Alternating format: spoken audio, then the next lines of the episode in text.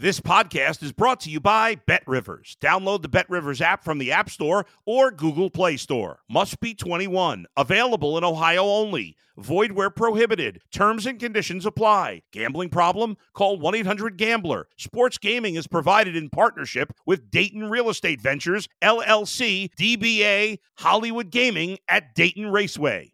If you're a tennis fan, you'll love Betting Weekly Game Bet Match on the Bet Rivers Network. Whether you're a bettor or just love tennis, you'll enjoy the in depth analysis each week of the tennis calendar. Subscribe to Game Bet Match today from your favorite podcast provider. You're listening to Sports Bettor's Paradise on the Bet Rivers Network. All right, Jimmy Ott along with Paul Stone each and every week, giving out his college football best bets, breaking them down like nobody can. Let's get to it. And well, you know, a lot of people say the best football is being played in the Pac 12 so far this year. Let's get to it. We got a three pack of uh, Pac 12 teams, five total bets uh, for this week of Paul Stone's uh, ticket. Let's go to Utah, Oregon. In Utah, I mean, Cam Rising, well, He's expected to play against Florida on that Thursday night opener.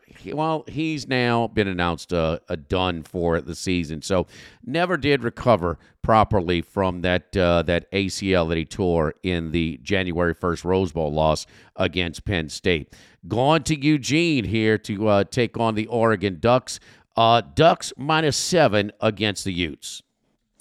You know, first of all, I think it, it's clearly going to be somewhat of a challenge for Utah's players and coaches to reload their mental and physical tanks after that uh, 34 20, uh, 32 victory at Southern Cal on Saturday night. What a what a football game!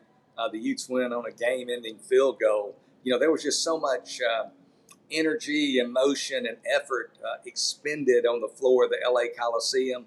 It's difficult for these college football teams to, to just regenerate uh, and recreate that type of energy. So sometimes you see a little bit of drop off and there's no time for drop off, obviously, with the Oregon Ducks coming into town, eighth ranked Oregon. But I think Utah can do it. First of all, you've got ESPN's college game day there for only the fifth time in school history in Salt Lake City, the first time since 2016. Uh, Cal Whittingham, you know, it's just it's a tough ask. First of all, again, I can't, uh, you know, say that enough. But it's just so difficult for me to doubt Cal Whittingham. I truly think with the resources that he's got, with the historical uh, posture of the program, the job that he does year in and year out, and especially this year, Utah, I think they probably had more injuries than any Power Five team in the country, especially on the offensive side. Uh, you mentioned quarterback Cam Rising hasn't played all year, won't play all year. Tight end Brant Kuithe, a big time tight end, hasn't played all year, won't play all year many other receivers, many other players, again, primarily on offense. They've got a pig farmer slash walk on playing quarterback. Uh, they've got a strong safety, uh, Sione Vaki, uh, who's playing running back, and he's going out to wide receiver. Looks like an all pro wide receiver. It's just amazing, again, what Whittingham does with uh, what he has uh, at his disposal. And this is a, this is a big time program. I actually made this line two and a half uh, Oregon favored wow. by two and a half. So to get seven, I think there's some bonus points in there. I like the Utes plus seven over Oregon. I apologize about saying the location. This, of course, is at Rice Eccles Stadium because I mean the home and away splits. I mean for Utah is really, really strong. I mean they are.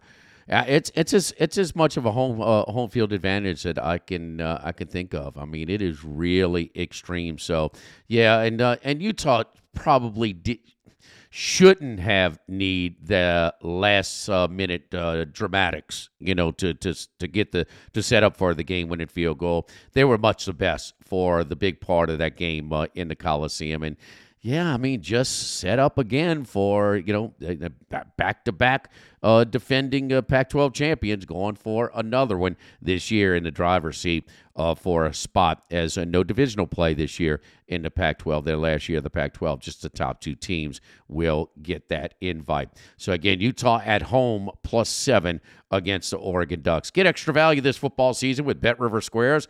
Went up to $10,000 in bonus money. Bet $10 in same game parlays on any game with the Squares icon to earn a square. That's brought to you by our friends at Bet Bet Rivers. Let's stay in the Pac 12. Go to Tempe, Arizona. You want to talk about a, another good coaching job and getting the most out of it and figuring some things out.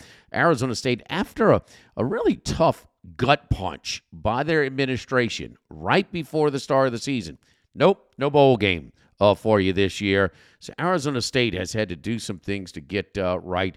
They have been much more competitive than anybody thought, especially in Seattle, where man, a, 95 yard pick six turned everything around. They could have easily won uh, outright as a 28 point dog. Catch six and a half at home against Washington State. Yeah, I'm glad you you notice uh, because a lot of people probably don't. They probably look at Arizona State's one in six record and they don't uh, realize the job that 33 year old Kenny Dillingham has done in his first year as Arizona State's head coach. I mean, as you know, all college football teams don't get the same size stick. You know, different teams have different historical uh, past. They have different levels of resource, recruiting bases, so forth and so on in Arizona State, uh, Dillingham frankly inherited quite a mess from uh, his predecessor, uh, Herm Edwards. Yeah. Their Power Five talent, they don't have many players really that are big time frontline Power Five starters. They just don't. So he's really had to struggle. Dillingham, Dillingham has in his first year. But man, they, they're one in six, but they have really fought, scratched, and clawed, especially the last month. They are very competitive. They're off that 15 to 7 disappointing loss in Seattle to playoff contender Washington. And you mentioned it, but you know, Arizona State's got the ball first and 10 from the Washington 19.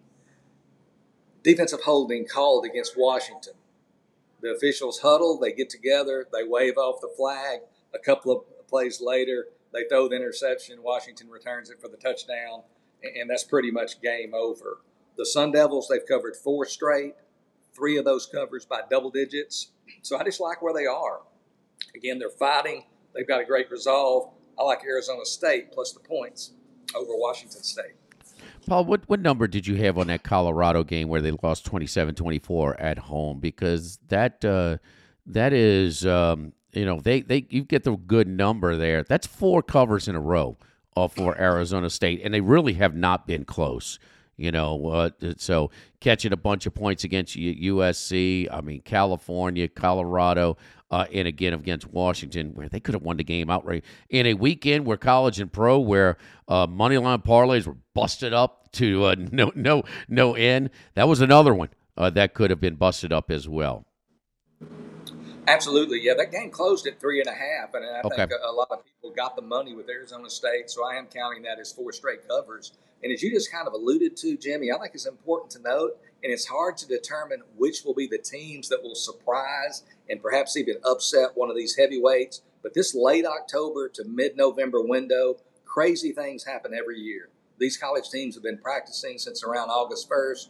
They're running out of emotional juice. Uh, they're getting tired mentally. Injuries are starting to pile up, so forth and so on. They're looking ahead, they're looking behind and uh, they get caught napping. So something, you know, we're, we're coming up. This is going to be uh, this Saturday, Saturday, October 28th. Something crazy is going to happen this summer. Uh, it's up to us to hopefully uncover one or two of those games. All right, uh, let's stay in the Pac-12 and stay at the Coliseum. You're talking about crazy. Um, I'm sorry, we're going to Berkeley again uh, the, with the USC traveling uh, to Berkeley.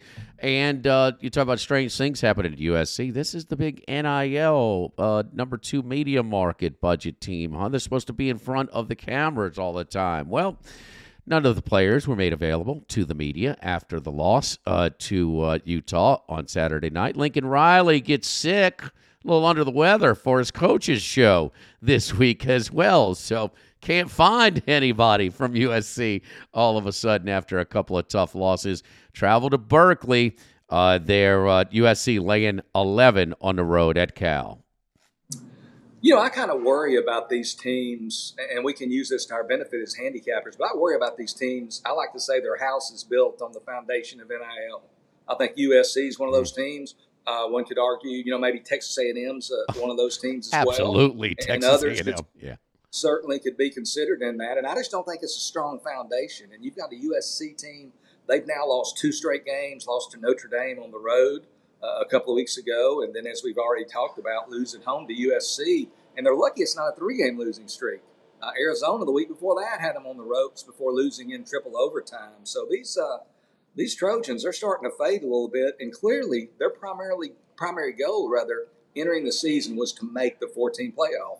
That was probably all other goals that they had as a team paled in comparison, and that goal is certainly now off the table, and they're likely physically and emotionally and in every other you know method possible spent uh, after that crushing 34 32 loss to Utah. They really don't like Utah. They hadn't been able to beat Utah recently. And uh, Lincoln Riley, he, he quotes something to the effect, my most difficult loss ever. You know, so it was a very, very difficult loss. Cal, fair to say, they have not been world beaters this year, but the Golden Bears are fresh. They're at home. They're off their bye. Justin Wilcox has really been good uh, as an underdog since taking over in 2017. Uh, he is actually 27 and 18 against the spread as the betting underdog. We're getting double digits here. 11's a lot of points. I think his Trojan team's a little bit limp. I think they're a little bit spent. We'll take the points with Cal over USC. All right, uh, let's move to the south. And uh, again, three straight, uh, three straight uh, road dog. I'm sorry, home dogs in the Pac-12 uh, for Paul Stone this uh, this week. So get uh, get my locations right. But yes, uh, three home dogs uh, in the Pac-12 this week. South Alabama and ULL. You know, South Alabama is sort of the new kid on the block down in the mid-major South uh, department. Just started football not too long ago. Only about an hour and a half drive from Hattiesburg, and they just tr- they tried to beat Southern Miss. Oh, it's it's a sad what's happened to that program. SEC schools used to dodge Southern Miss at once upon a time, 30, 40 years ago. But South Alabama beat them as possibly bad as they could. Now they're at home again, back home at that new stadium, minus 10 against the Raging Cajuns of University of Louisiana at Lafayette. Yeah, South Alabama, first of all, in uh, the spirit of full disclosure, they've certainly had a couple of stinkers this year, to put it uh, bluntly, you know, that much anticipated season opener at Tulane. They end up losing by 20 points, weren't very competitive. And then inexplicably, a few weeks ago, I think on September 23rd, they lose to uh, MAC Middle Feeder, uh, Central Michigan, 34 30 at home as a 16 point favorite. Uh, but they've got South Alabama, they've got an experienced and talented quarterback in uh, Carter Bradley. It is a high powered South Alabama offense. They average 35.5 points per game. They rank 12th nationally in scoring, average 6.1 yards per play. So they're very uh, prolific offensively. You look at Louisiana's defense, on the other hand, four of their six FBS opponents this season have scored at least 30 points against the Raging Cajuns. So I expect South Carolina, uh, South Alabama rather, is going to put up uh, some points uh, and offensive numbers are going to be, uh, you know, really positive for the Jaguars. You look at uh, specifically the passing game in South Alabama, they rank among the nation's top 25 teams in yards per pass attempt at 8.5 yards per attempt, which is really high. Louisiana Lafayette, they don't defend the pass very well. They rank 116th in pass yards uh, defensively per attempt, allowing 8.3. So I think South Alabama and Carter Bradley going to throw for a lot of yards, going to put up a lot of points, going to win this game by two touchdowns or more. South Alabama minus 10. All right, the Jaguars minus 10 against the Raging Cajuns. One more pick. We got a total here uh, in uh, with the uh, Marshall Coastal Carolina game. I did a little piece on uh, the Coastal Carolina, and that, uh, man, it's just uh, not the same without the head coach. So Grayson McCall did stay, but Jamey Chadwell went on to Liberty. By the way, Liberty is undefeated uh, right now. Marshall is four and forty-five. Coastal Carolina, that great offense with Chadwell, they've only scored over thirty points one time, and that was against Duquesne, sixty-six to seven. So this is not the Coastal Carolina of uh, from the from the past few years, especially in that COVID year that we really started to pay attention to them yeah, certainly not the same offense that the Chanticleers have had the last couple of years uh, with Chadwell now, now gone uh, up to Liberty. But uh, it is a better defensive team, I think, and that's part of our uh, handicap here. And to, to be uh, honest about it, there's nothing really extremely sophisticated about my handicap of this total. Marshall's likely once again going to be without several key players, uh, most notably running back Rasheen Ali, who rushed for more than 1,400 yards uh, back in 2021, has 641 yards rushing this season, despite missing last week's game against James Madison. Uh, his absence would be quite significant for Marshall. He's clearly the focal point of the Thundering Herds offense. And then, as much as Marshall's offense would be impacted if Ali is unable to go, which I don't think he's going to play, Coastal Carolina's missing player on offense would be uh, much more impactful uh, in Grayson McCall. Grayson McCall, um, two time Sun Belt Player of the Year. Uh, he got injured in that game last week at Arkansas State, kind of a scary situation. Uh, gets taken off the field and on a stretcher, taken to a local hospital there in Jonesboro, uh, reportedly in concussion protocol. I think he will almost certainly miss this game against Marshall. So that means that backup Jarrett Guest, who started two games last year, will get the start more than likely against Marshall on Saturday. He's serviceable, but he's not really he's not really even a above average mid major backup in my uh, opinion. Predictably, a significant downgrade uh, from McCall with offensive injuries uh, on both sides. I think points are going to be at a premium. 45 is a fairly low total. Who would have thought about a total of 45 in a coastal game last year? But I don't think there's hmm. going to be a whole lot of scoring here. So in this Sun Belt matchup, uh, Marshall and Coastal Carolina take under the total of 45. Yeah, the super senior Grayson McCall, he's had a lot of starts uh, under his belt. There's no doubt about that. Paul, with, with, with some of the games that are being played though with the quarterbacks, uh, and it's it's uh, it's a lot. It's not even immune to the military schools now. I mean, out indefinitely turned to starting the game on Saturday in the early uh, the early starts for Air Force against Navy. Would you would you hold out to to, to closer to game time to see exactly when you're basing some of these picks on, on the quarterback going or or not going? Yeah, I certainly think, and I think it's kind of on a case by case basis. Jimmy would be the way that I would approach it. I think McCall clearly, since he's in concussion protocol, a guy taken off the field okay. stretcher, spends the night in the hospital. I just don't think he's going to play. But some of you know some of these other you know it's every situation's individual, and you got to kind of read through the tea leaves. You know, I used to be a, uh, a sports writer and covered uh, major college football for many years in a past life. So you kind of learn, you know, how coaches are. And, you know, it's very difficult for us as handicappers without the requirement of a legitimate injury report.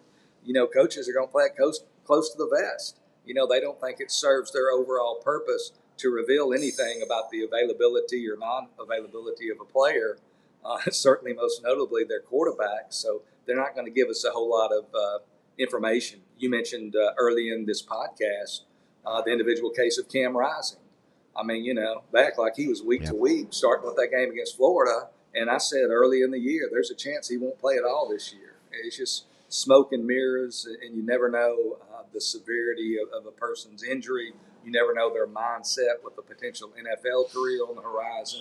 There's just so many factors in today's college football landscape, some of which weren't even around three years ago, that are now present and now factor into the equation. So you just got to do your homework, read as many uh, legitimate news sources as you can, and, and try to just go with your, your gut and develop an instinct it does seem like a, a, few more games playing. I guess the outlier is Brian Kelly at LSU, who gives the media every Monday his uh, an NFL style uh, injury report.